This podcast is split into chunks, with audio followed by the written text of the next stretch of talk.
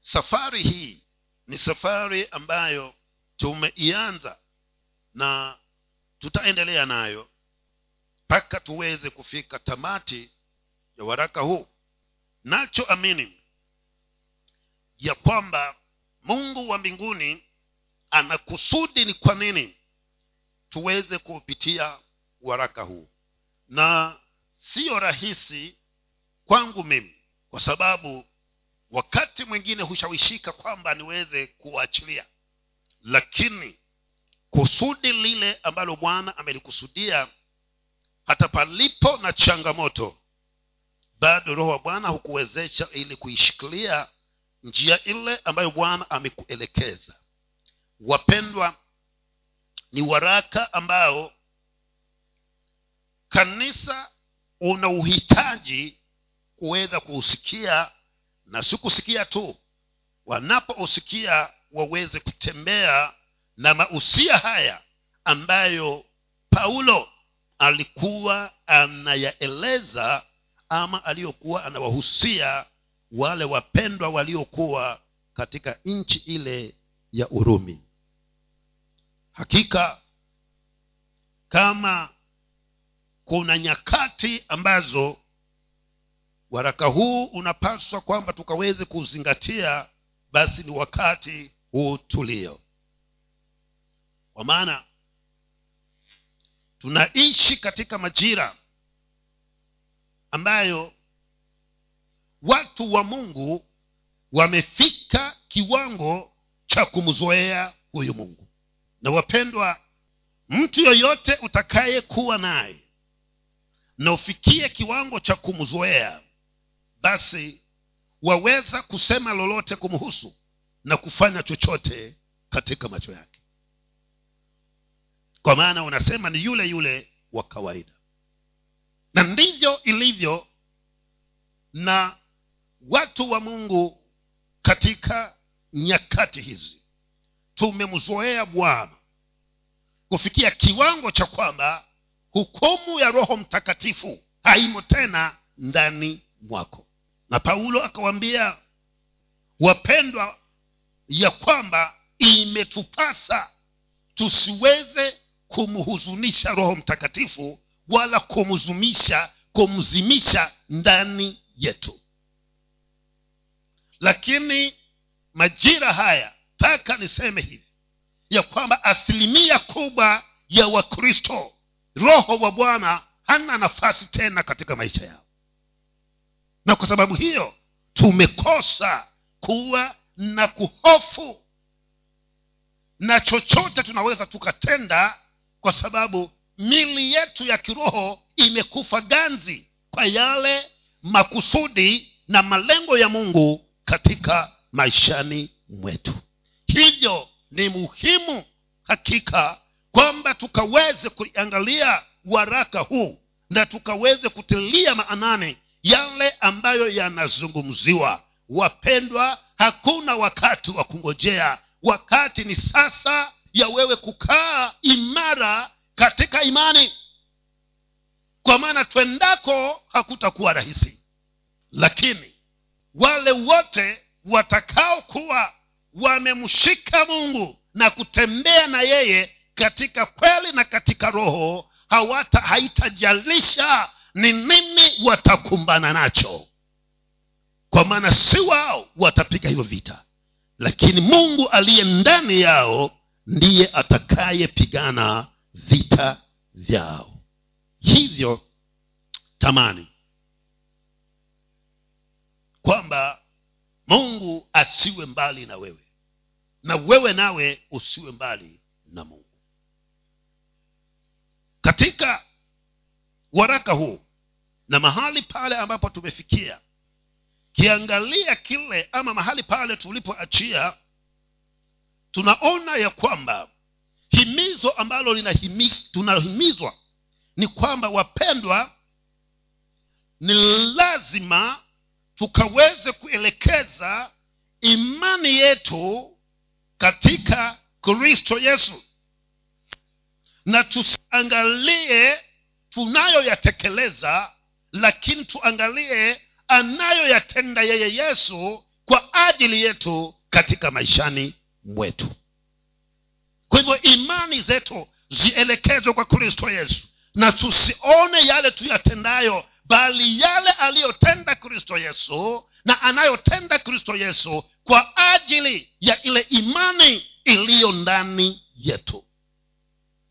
Kwa hivyo hauna cha kujivunia ya kwamba wewe umeokoka hauna jambo ambalo wapendwa unaweza ukasema ya kwamba kwa hili nililolitenda mimi nimepata wokovu. Hauna. Kwa maana wokovu ulio nao chanzo chake na mwisho wake ni yesu kristo. Hakuna mahali ulipochangia.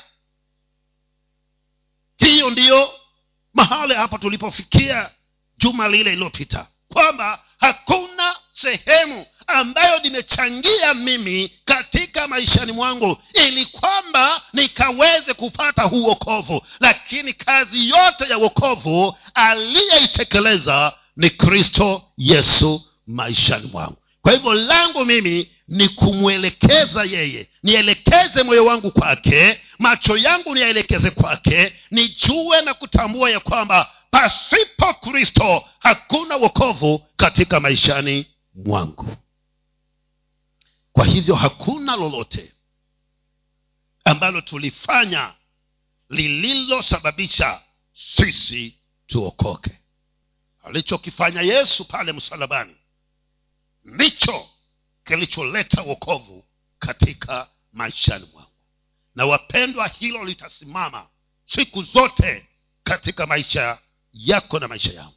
Haitajalisha umekaa katika hii imani muda gani haitafika siku hata moja useme ya kwamba niko hivi nilivyo nimeupata wokovu kwa ajili ya miaka niliyokaa kwa maana nimekaa ndani ya wokovu zaidi ya miaka thelathini. Hilo haliwezi kupatia wokovu. Lakini wokovu tunao kwa sababu ya kazi aliyoifanya kristo yesu pale msalabani. Na wapendwa unapojua hivyo nina imani hautauchukulia wokovu katika hali ya urahisi unavyouchukulia leo. Kwa maana iligharimu uhai wa mtu ndiposa wewe ukaweze kuokoka. Kwa hivyo wapendwa wokovu wetu ni wa gharama mkuu. Ni wa gharama kuu sana.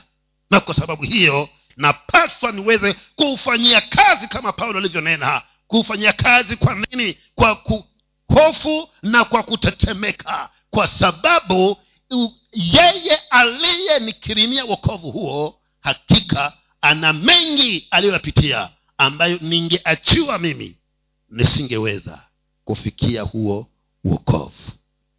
Mstari wa kumi na moja e, warumi mlango ni waine mstari huo wa kumi na moja. Anasema hivi naye alipokea dalili hii ya kutahiriwa muhuri ya ile haki ya imani aliyokuwa nayo kabla hajatahiriwa apate kuwa baba yao wote waaminio. Ijapokuwa hawakutahiriwa ili na wao pia wahesabiwe haki. Sijui umeuelewa mstari huo. Bado paulo anasisitiza ya kwamba uokovu aliyokuwa nao ibrahimu hakuupata kwa sababu ya matendo aliyoyatekeleza. Lakini ananena ya kwamba hata kabla ya kufikiria kutenda yale aliyoyatenda tayari ibrahimu alikuwa amehesabika kwamba mwenye haki kwa kile alichokitenda kwa imani aliyomwamini mungu alipokutana na yeye. Kwa hivyo tohara ilikuja baada ya imani hivyo basi anasema kwa sababu hiyo basi akapewa alama hiyo ya tohara ili kwamba hata wale watakaokuja baadaye kupitia yeye wahesabike kwamba wanastahili machoni kwa mungu. Kwa hivyo wewe na mimi tunahesabika kwamba chanzo chetu cha imani si mwingine bali ni huyu ibrahimu ambaye pasipokuwa na sheria alimwamini mungu alipokutana naye mara ya kwanza. Kwa hivyo ule usemi ambao mungu alimwambia katika mwanzo mlango wa kumi na mbili ya kwamba kupitia wewe mataifa yote yatabarikiwa. Unakamilika mahali hapo ya kwamba kupitia ibrahimu mataifa yote yamefikiria kubarikiwa. Kwa nini? Kwa sababu ya imani aliyokuwa nayo kwa mungu. Na kwa sababu hiyo pasipokuwa na matendo akamwamini akamu- ak, akasadiki ya kwamba bwana huyu anayonieleza ni kweli na nitatembea na yeye basi ibrahimu akawa ni chanzo cha mataifa yote kote ulimwenguni kuweza kubarikiwa. Kwa maana kenya imebarikiwa kwa sababu ya kile alichokifanya ibrahimu ya kutembea katika imani na mungu. Na akasema ili kupitia tukio hilo basi aweze kuwa ama au ili na wao pia wahesabiwe haki. Sisi nao hao akina nani? Sisi tuhesabie haki.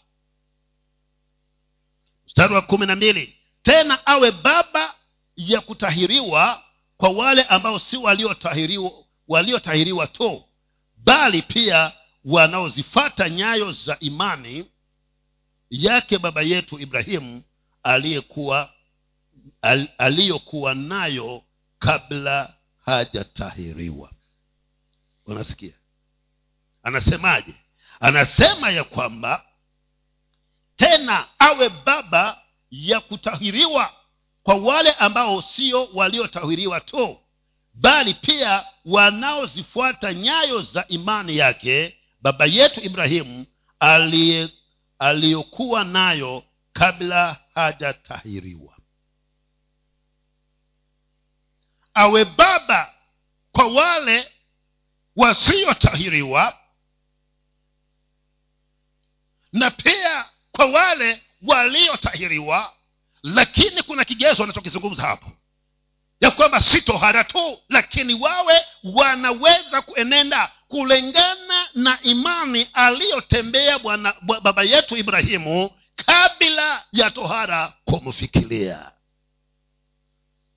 kwa hivyo si chochote ni kitendacho kinachonihesabia kufanyika haki machoni kwa bwana. Ni kile alichokifanya yesu kristo ninapokiamini ya kwamba alikufa kwa sababu ya dhambi zangu na akafufuka ili niwe na tumaini basi hapo tayari napokiri napata kufanyika haki napata kuupokea wokovu. Si tohara ya nje lakini tohara ya moyoni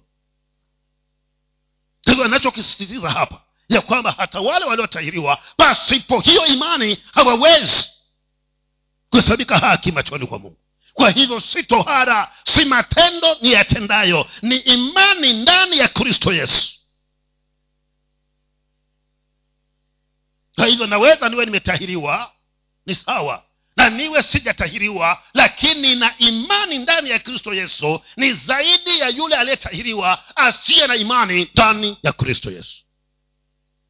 Kwa maana mimi nisiyetahiriwa na nina imani ndani ya kristo yesu mbingu nitaiona lakini yule aliye na tohara na hana imani ndani ya kristo yesu ataishia mbali na mungu. Kwa hivyo anasema nini hapa anasema ya kwamba liwe liwalo mpendwa tunalohitaji ya kuhakikisha ya kwamba nyoyo yetu imemwelekea mungu na imani yetu wapendwa imeshikamanishwa na yale ama ile kazi aliyoifanya kristo si kazi niliyoifanya. Ya kwamba ninatoa sana ili kupitia kutoa kwangu niweze kufika mbinguni. Hata nitoe nini? Wapendwa nisipokuwa na imani ndani ya kristo yesu kutoa kwangu ni bure. Hakuwezi kukanisaidia. Kwa maana hakuna tukio ama tendo lolote ninaloweza kulitenda ambalo litanipatia kibali ili nipate wokovu machoni kwa bwana. Isipokuwa tendo lile ambalo kristo alilitekeleza pale msalabani. Mstari wa kumi na tatu. Kwa maana ahadi ile ya kwamba atakuwa mrithi wa ulimwengu alipewa ibrahimu na uzao wake si kwa sheria bali kwa haki aliyohesabiwa kwa imani. Anasema ahadi aliyopewa ibrahimu ya kwamba atakuwa mtawala. Kwa sababu ahadi ile ya kwamba atakuwa mrithi atakuwa mrithi wa ulimwengu alipewa ibrahimu na uzao wake si kwa sheria bali kwa haki aliyohesabiwa kwa imani. Kwa maana tunapomuona ibrahimu katika mwanzo kumi na mbili hatuioni sheria pale. Hatuoni matendo mema aliyoyatenda ibrahimu. Kwa kuzidi zaidi ibrahimu alikuwa ni mtu wa kuabudu vigango mtu wa kuabudu mwezi na jua kwa hivyo hakuwa ametenda lolote jema lakini alipozungumziwa na akahisi ya kwamba ni mungu anena na mimi na akayasadiki maneno yale ndipo kapo alipoamini ndipo akapata ile amri ile ahadi ya kwamba ataurithi ulimwengu mzima. Si kwa kile alichokitenda lakini kwa imani aliyonayo wakati aliyonayo wakati ule ndani ya mungu kwa hivyo ni nini kinasisitiziwa hapo wapendwa? Ni kwamba kiwa katika hali zozote ziwalo tuhakikishe ya kwamba tumesimama katika andiko hili la waibrania kumi na moja mstari wa sita unaosema ya kwamba pasipo imani hakuna mwanadamu awezaye kumpendeza bwana. Ndo hichi anachokizungumza hapa kwa hivyo bila imani haiwezekani. Kwa hivyo nifanyeje nachopaswa kufanya ni kuhakikisha ya kwamba sitayumba katika imani ndani ya mungu wangu. Nitaendelea kumwamini hata kama ma, ma, ma, majira na matukio yananena kinyume lakini kwa sababu wokovu niliyo nao chanzo chake ni imani sitaiondokea hiyo imani. Wewe nawe simama uhakikishe ya kwamba hautaiondokea hiyo imani bali utasimama katika hiyo imani. Mstari wa kumi na nne na wa kumi na tano. Maana ikiwa wale wa sheria ndiyo warithi imani imekuwa bure na ahadi imebatilika. Kwa sababu sheria ndiyo ifanyayo hasira maana pasipokuwepo pasipo sheria hapana kosa. Anasemaje? Anasema basi kama ahadi ile alikuwa ni aipate kwa ajili ya sheria kwa ajili atakayoyatekeleza na kuyatenda basi imani itakuwa haina maana. Na hata hivyo pia anasema kama ni kwa sababu ya sheria basi hata hiyo ahadi nayo haipo. Kwa nini? Kwa sababu sheria haileti utaua ukombozi wala uokovu sheria kazi yake inakuonyesha hili halifai kufanywa. Hiyo ndio kazi ya sheria peke yake. Usiibe usiue. Usitamani cha mwenzako. Usiabudu mungu mwingine. Uitakasa siku ya sabato. Kwa hivyo sheria inakuambia hiki fanya hiki usifanye. Basi.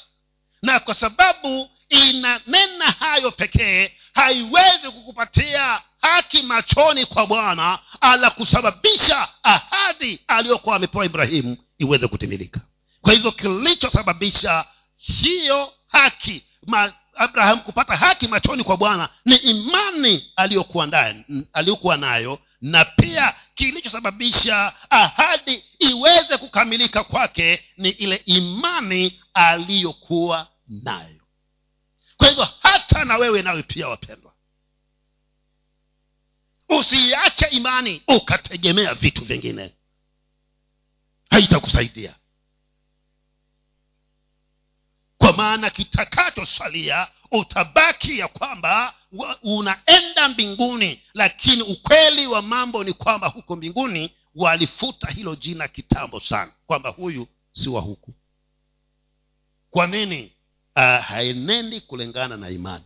Kwa hivyo wapendwa kinachotushikilia sisi na mbingu ni imani ndani ya kristo yesu hicho peke yake. Kwa hivyo pasipo hiyo imani hautaweza kumpendeza bwana. Na vivyo hivyo bibilia ikanena ya kwamba basi wenye haki wangu wataishi kwa imani na wakiyumba yumba wakipepesuka kando na hiyo imani sina amani nao. Kwa hivyo kinachotushikilia sisi na mbingu na imani tuliyo nayo ndani ya kristo yesu. Je kutenda mema sitatenda tenda kwa sababu mungu wetu ni mwema? Kwa sababu mungu wetu ni wa, ni wa upendo lakini kando na hayo mema yote unayoyatekeleza na upendo unaodhihirisha bado imani iwe ni kipaumbele katika maishani mwako. Lakini usiweke yale unayoyatekeleza kuwa kipaumbele maishani mwako. Kwa sababu hayawezi yakatangulia imani. Na yakitangulia hayo hayataweza kukuingiza mbinguni. Kwa hivyo imani ni lazima. Mstari wa kumi na sita. Kwa hiyo ilitoka katika imani iwe kwa njia ya neema ili kwamba ile ahadi iwe imara kwa wazao wote si kwa wale wa torati tu ila na kwa wale wa imani ya ibrahimu aliye baba yetu sisi sote. Kwa hivyo hapa tunadhihirishiwa ya kwamba ibrahimu ni baba yetu sisi sote. Che tuchangae na huwa kumi na saba. Anze hapo kumi na sita. Kwa hiyo ilitoka katika imani iwe kwa njia ya neema ili kwamba ile ahadi iwe imara kwa wazao wote si kwa wale wa torati tu ila na kwa wale wa imani ya ibrahimu aliye baba yetu sisi sote. Kama ilivyoandikwa nimekuweka kuwa baba wa mataifa mengi mbele zake yeye aliyemwamini yaani mungu mwenye kumhuisha mwenye kuhuisha wafu aya, ayatajaye yale yasiyokuweko kana kwamba yamekuweko. Kwa hivyo anazidi kutusisitizia ya kwamba huyu mtu aitwaye ibrahimu aliweza kuahidiwa na bwana ya kwamba nimekuweka wewe kuwa baba ya ulimwengu wote baba wa mataifa yote. Kivipi? Ndiye atakayewazaa hawa? Hebu hacha nikurudishe nyuma kidogo. Katika hiyo mwanzo kumi na mbili mungu akasema ya kwamba nitakufanya kuwa taifa kubwa na nitakufanya kuwa baba wa mataifa kwa hivyo ahadi hii hakupewa wakati torati imekuja. Hakika torati hii ilikuja baada ya muda mrefu sana. Nafikiria alipokuwa amefikia karibu hata yeye mwenyewe hakuweza kuisikia kwa maana torati ilikuja na musa. Hata ibrahimu hakuiona. Lakini kilichomsababisha kwamba awe bado ni baba wa mataifa ni kwa sababu ya imani ndani ya mungu alipoambiwa na twende ibrahimu akasema mungu hata kama sijakuona tunaenda. Kwa nini? Amemwamini. Kwa hivyo hili la kuwa taifa kubwa likatam, likatimilika kwa lile taifa linaloitwa kwa jina israeli kama nitakufanya taifa kubwa likatimilika. Na kuwa baba wa mataifa ndiyo hili sasa tulio nalo mpaka leo na mpaka kesho kila tunapohubiri anayemkiri yesu kristo ameunganika katika ahadi hii ya kuwa baba kuwa kati ya wale wa, walio wana wa ibrahimu. Kwa hivyo wapendwa bado ahadi hii nyingine ya kuwa baba wa mataifa imetimilika. Kwa maana taja mahali kokote hautakosa mtu aliyemwamini kristo yesu. Kwa hivyo anasema ya kwamba hapa ili liweze kutimilika lile ah, ile hadi niliyokwambia ya kwamba utakuwa baba ya mataifa baba ya ulimwengu mzima je ni baba wa katika mataifa walio? Hapana ni baba wa wale waliomwamini yesu kristo katika kila taifa. Kwa hivyo hata kenya kuna watu ambao ibrahimu si baba yao. Kisa na maana hawajamwamini mungu. Kwa hivyo sisi ni baba yetu kwa sababu ya ile imani aliyokuwa nayo na tunatembea katika hiyo imani. Kwa sababu hiyo tunaitanishwa na jina la ibrahimu. Lakini ambaye hajamwamini kristo yesu kama bwana na mokozi maishani mwake baraka zimeachiliwa mataifa yote lakini yeye si sehemu. Kisona maana hana imani ndani ya kristo yesu. Wapendwa nitajitoa katika ubaba huu katika uwana huu wa ibrahimu ninapoiacha imani. Siku ile nitakapoiacha imani nitakoma kuwa mwana wa ibrahimu. Na ahadi aliyopewa ibrahimu itakuwa haina maana maishani mwangu. Kwa hivyo ili nibaki kuwa baba mkiwa mwana wa ibrahimu na ibrahimu awe baba yangu basi ni lazima imani ndani ya yesu kristo nikaishikilie. Kumi na nane naye aliamini kwa kutarajia yasiyoweza kutarajiwa ili apate kuwa baba wa mataifa mengi kama ilivyonena ndivyo utakavyokuwa uzao wako. Sijui kama hapo umeshika mita hapo. Hacha niparudie ili angalau ushike mita. Kumi na nane. Naye aliamini kwa kutarajia yasiyoweza kutarajiwa ili apate kuwa baba wa mataifa mengi. Kama ilivyonenwa ndivyo utakavyokuwa uzao wako. Aliamini kutarajia yasiyoweza kutarajiwa. Sasa sijui kama hapo unaelewa anazungumza nini huyu paulo? Kwamba aliamini kutarajia yasiyoweza kutarajiwa. Naona mtu aliyekuwa na imani iliyokuwa si ya kawaida wapendwa kwa sababu anaponena ya kwamba aliamini yasiyoweza kutarajiwa. Anaposema kwamba alitarajia yasiyoweza kutarajiwa. Naye aliamini kwa kutarajia yasiyoweza kutarajiwa. Hapa paulo alikuwa anamwangalia ibrahimu na mkewe sara akawa anamtazama ya kwamba huyu mzee huyu alikuwa na imani isiyokuwa ya kawaida. Kisa na maana aliamini yasiyoweza kutarajiwa aliamini kutarajia yasiyoweza kutarajiwa. Kwa nini? Bibilia inasema ya kwamba ibrahimu wakati anapokutana na mungu na kuwa na tarajio na kutarajia yale yasiyoweza kutarajiwa anasemekana ya kwamba huyu ndugu alikuwa hana mtoto. Naye sara alikuwa pia hana uwezo wa kujifungua. Licha ya uwezo wa kujifungua hata hivyo pia alikuwa ni mzee kama jinsi ibrahimu alivyokuwa mzee. Ndio maana aliamini kutarajia yasiyoweza kutarajiwa. Ilichukua nini? Imani. Si sheria si kutenda bali alichukua imani ndani ya mungu kutarajia yale yasiyoweza kutarajiwa. Akasema hata kama hali na mazingira yananena kinyume na matarajio yangu lakini bado nitamwamini huyu mungu. Ndugu zangu haikuwa rahisi.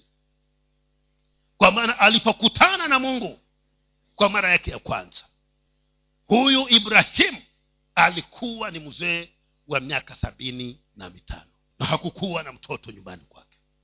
Ndo paulo anasema kwamba aliamini kutarajia yasiyoweza kutarajiwa. Ya kwamba utakufanya kuwa taifa kubwa na utakuwa baba ya ulimwengu mzima lakini ndani ya nyumba yako hakuna mtoto. Kuna wageni huwa wanatutembelea wakati mwingine. Ndo hao mnawasikia wanatembea huku juu. Kwa hivyo wasikutatize. Ni tumbili hao. Kwa hivyo alipoangalia mazingira mazingira yalikuwa yanamwambia kwamba haiwezekani. Alipoenenda kwa madaktari madaktari wakasema kutokana na ujuzi nilionao mimi daktari na kutokana na matukio niliyokutana nayo miaka yote niliyofanya kazi hivi na miaka kumi na mitano hili ibrahimu haliwezekani.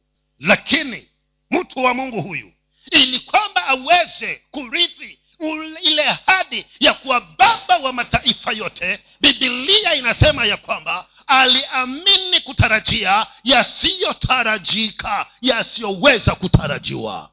Kwa hivyo nasema nini? Mwanadamu ujapofika mwisho mungu anaanza hapo. Mwisho wako mpendwa ndio chanzo cha mungu wako. Kwa hivyo hauna sababu ya kuwa na shaka ndani ya moyo wako. Hauna sababu ya kukata tamaa maishani mwako. Hauna sababu ya kuweza kuhuzunika. Mpendwa kama wamenena lakini ninachokwambia ni kwamba kuna mmoja aliyeamini kutarajia yasiyoweza kutarajiwa na kwa sababu aliamini mungu wa mbinguni alikutana na tamanio la moyo wake. Kwa hivyo hata na wewe nawe. Hata na wewe nawe haujachelewa. Hauna sababu ndugu yangu. Hauna sababu dada yangu ya kukata tamaa maishani. Kwa maana mungu huyu wa ibrahimu ndiye mungu tunayemwabudu leo. Na kama alitenda kwa ibrahimu hata na kwako atatenda ijapo utaishikilia imani. Kwa maana akaamini yasiyoweza kutarajiwa akatarajia akaamini kutarajia yasiyoweza kutarajiwa. Na hakika mungu wa mbinguni hakumwacha. Kadri alivyoshikilia imani baada ya miaka ishirini na mitano ibrahimu nyumbani mwake mkalia mtoto. Ndugu zangu si kawaida. Na inawezekana kwa yoyote ambaye atasimamia imani. Yote inawezekana ndugu yangu kwa maana hata habari za kuwa na mtoto zilipofika sara aliona ni kana kwamba ni ndoto. Akasema yawezekanaje? Mimi mama wa miaka tisaini na mume wangu ni miaka mia moja. Itawezekanaje? Lakini mungu wa mbinguni akamjibu akamwambia je kuna lolote gumu ambalo mii mungu siwezi nikalifanya. Sasa mi sijui umefikishwa wapi na hiyo hali yako. Sijui sauti zimenena nini kuhusiana hiyo hali yako. Sijui mazingira yananena nini kuhusiana na hiyo hali yako. Lakini kwa hapa kwambia ya kwamba shikilia imani. Kwa maana mungu huyu tunayemwamini ndiye huyo anayenena ya kwamba je kuna lolote gumu ambalo mimi siwezi nikalitekeleza? Mungu wa amani anasema ya kwamba hakuna lililo gumu. Hakuna lililo zito ambalo mungu wetu hawezi akatenda kwa ibrahimu alikuwa katika hali ya kutokuwa na uhakika matumaini. Lakini akasema ili mradi mungu amenena nitaamini yasiyotarajia. Nitaamini kutarajia yasiyoweza kutarajiwa. Kwa maana mungu huyu anayenena ana uwezo wa kufanya lolote katika maishani mwangu. Na ndiye mungu ninayekuzungumzia siku hii ya leo. Haijalishi mahali ulipo haitajalisha umezingirwa na nini. Kitakacho kuhakikishia ushindi ni imani ndani ya mungu. Shikilia hiyo imani. Na yasiyoweza kutarajika yanaweza yakatokea yanaweza yakaja kwa sababu si kwa nguvu zako lakini kwa uwezo wako wewe mwenyewe. Kwa uwezo wake yeye mungu kwa maana haya isaka hakuzaliwa kwa uwezo wa sara ama kwa uwezo wa ibrahimu. Kwa maana majira yalikuwa yamevuka majira yalikuwa yameenda mbali ya mwanamke kujifungua lakini kwa imani na kwa uwezo wa mungu isaka akazaliwa. Hata na wewe nawe mungu wa mbinguni anaweza akakuonekania lakini simama ishikilie imani kwa maana si kwa njia nyingine ni kwa imani ndani ya kristo yesu. Na kwa sababu akatarajia yasiyo akaamini kutarajia yasiyoweza kutarajiwa biblia inatuthibitishia ya kwamba baada ya hayo yote hata leo bado ibrahimu anaitwa kwamba yeye ni baba wa mataifa kote ulimwenguni. Kwa hivyo kama iliwezekana kwa ibrahimu inawezekana hata kwako pia inawezekana hata kwako pia. Haitajilisha ndugu yangu. Ndiyo mazingira yananena tofauti.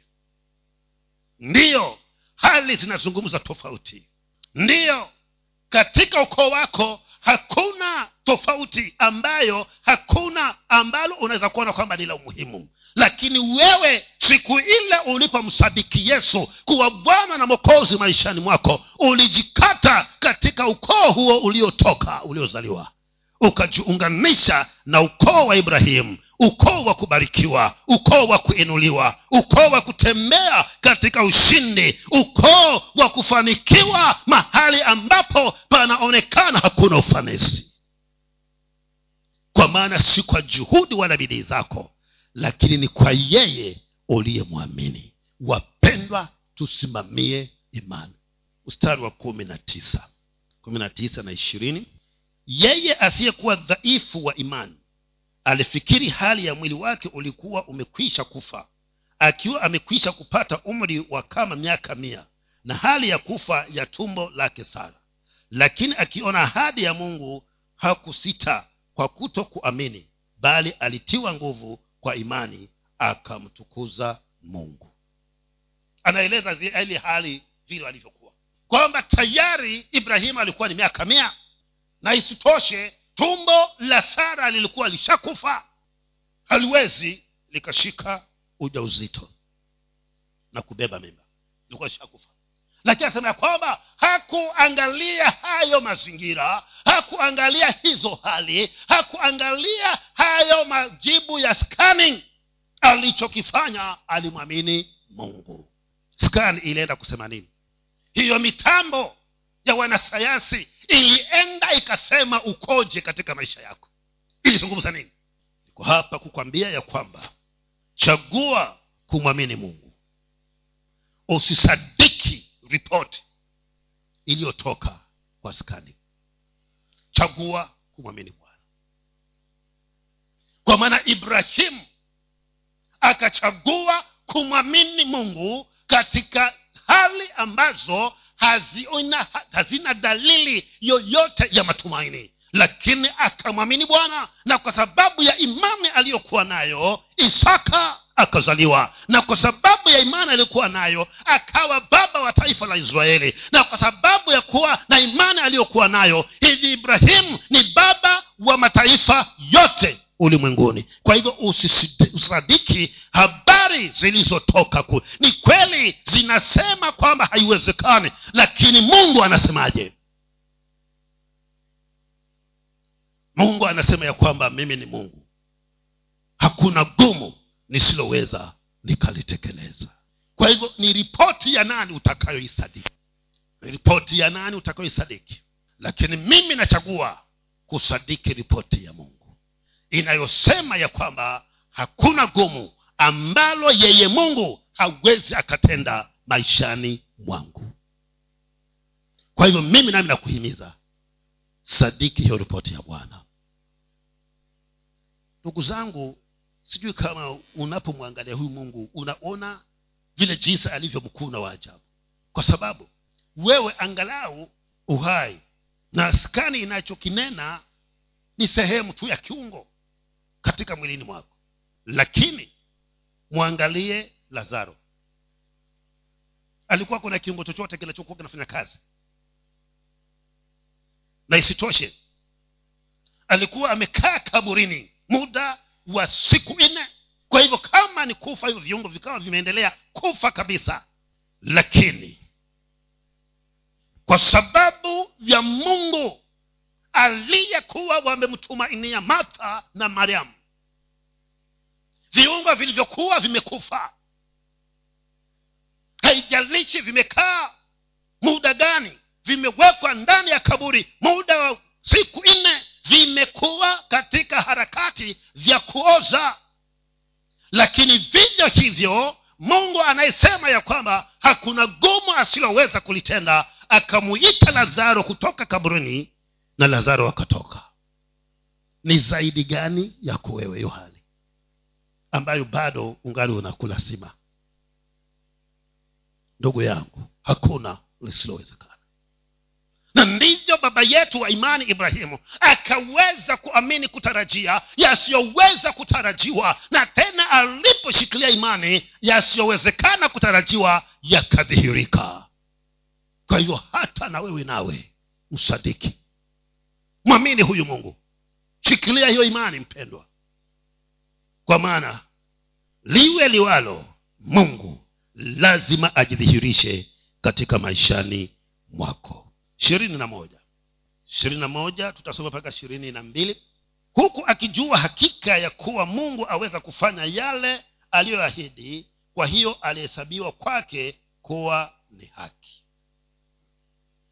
Kwa hivyo kilichosababisha ni yeye kujua na kufahamu na kusadiki ya kwamba mungu anaweza kufanya yale aliyomwahidi. Na kwa sababu hiyo basi ibrahimu akahesabiwa haki.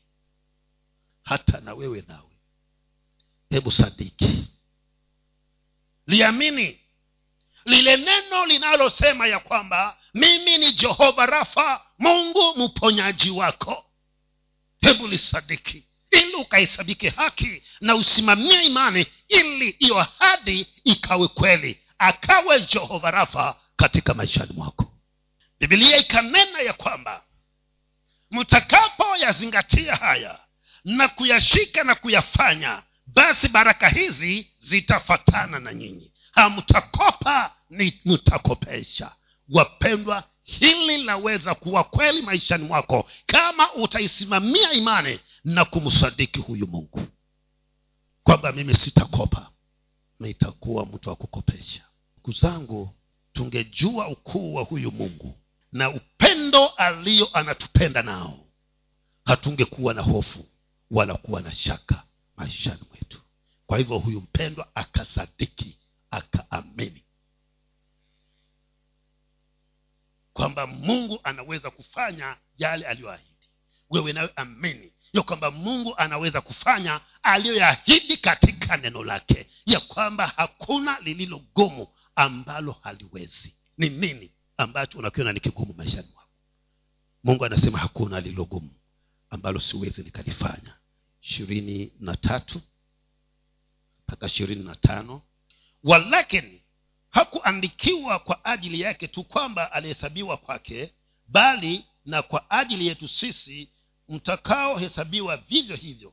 Sisi tunaomwamini yeye aliyemfufua yesu bwana wetu katika wafu ambaye alitolewa kwa ajili ya makosa yetu na kwa kufufuliwa ili mpate kuhesabiwa haki kwa hivyo anahitimisha sura hii kwa kusema ya kwamba haki ya ibrahimu haikuhesabiwa kwake peke yake lakini ilihesabiwa kwake na kwetu sisi tulio watoto wake ambao tumemwamini ya kwamba bwana mungu alimtoa yesu kristo akafa akazikwa na akamfufua na kwa sababu ya kusadiki hivyo basi na sisi nasi tumefanyika haki machoni kwa bwana kwa hivyo si lengine lililonifanya kuwa haki. Si lengine lililokufanya kuwa haki machoni kwa mungu isipokuwa imani na kusadiki kifo na kufufuka kwa bwana wetu yesu kristo katika maishani mwako. Ndio maana tuko vile tulivyo leo wapendwa. Kwa hivyo haitajalisha ni nini kitakachosimama mbele yangu. Nitakachoshikilia ni imani ndani ya huyu mungu. Paulo akawahimiza wafilipi ya kwamba muwe tayari na muishindania imani hata kama ni kufa kwa ajili imani kufa. Nami ninakuambia wapendwa kuwa tayari na uishindanie imani hata kama ni kufa kwa sababu ya imani heri ufe kwa sababu ya hiyo imani kwa maana nijapoipoteza nafsi yangu hapa chini ya jua takapokutana na bwana nitaipata. Yesu akasema itakufaidi nini? Kupata ulimwengu mzima na hatimaye ukaipoteze nafsi yako. Lakini akasema yoyote atakayeipoteza nafsi yake kwa ajili yangu hataangamia atakaponichilia atakutana na nafsi yake. Ndio hapo paulo anasema ishindanie imani. Hata kama ni kufa kufa kwa sababu ya imani. Na tusimame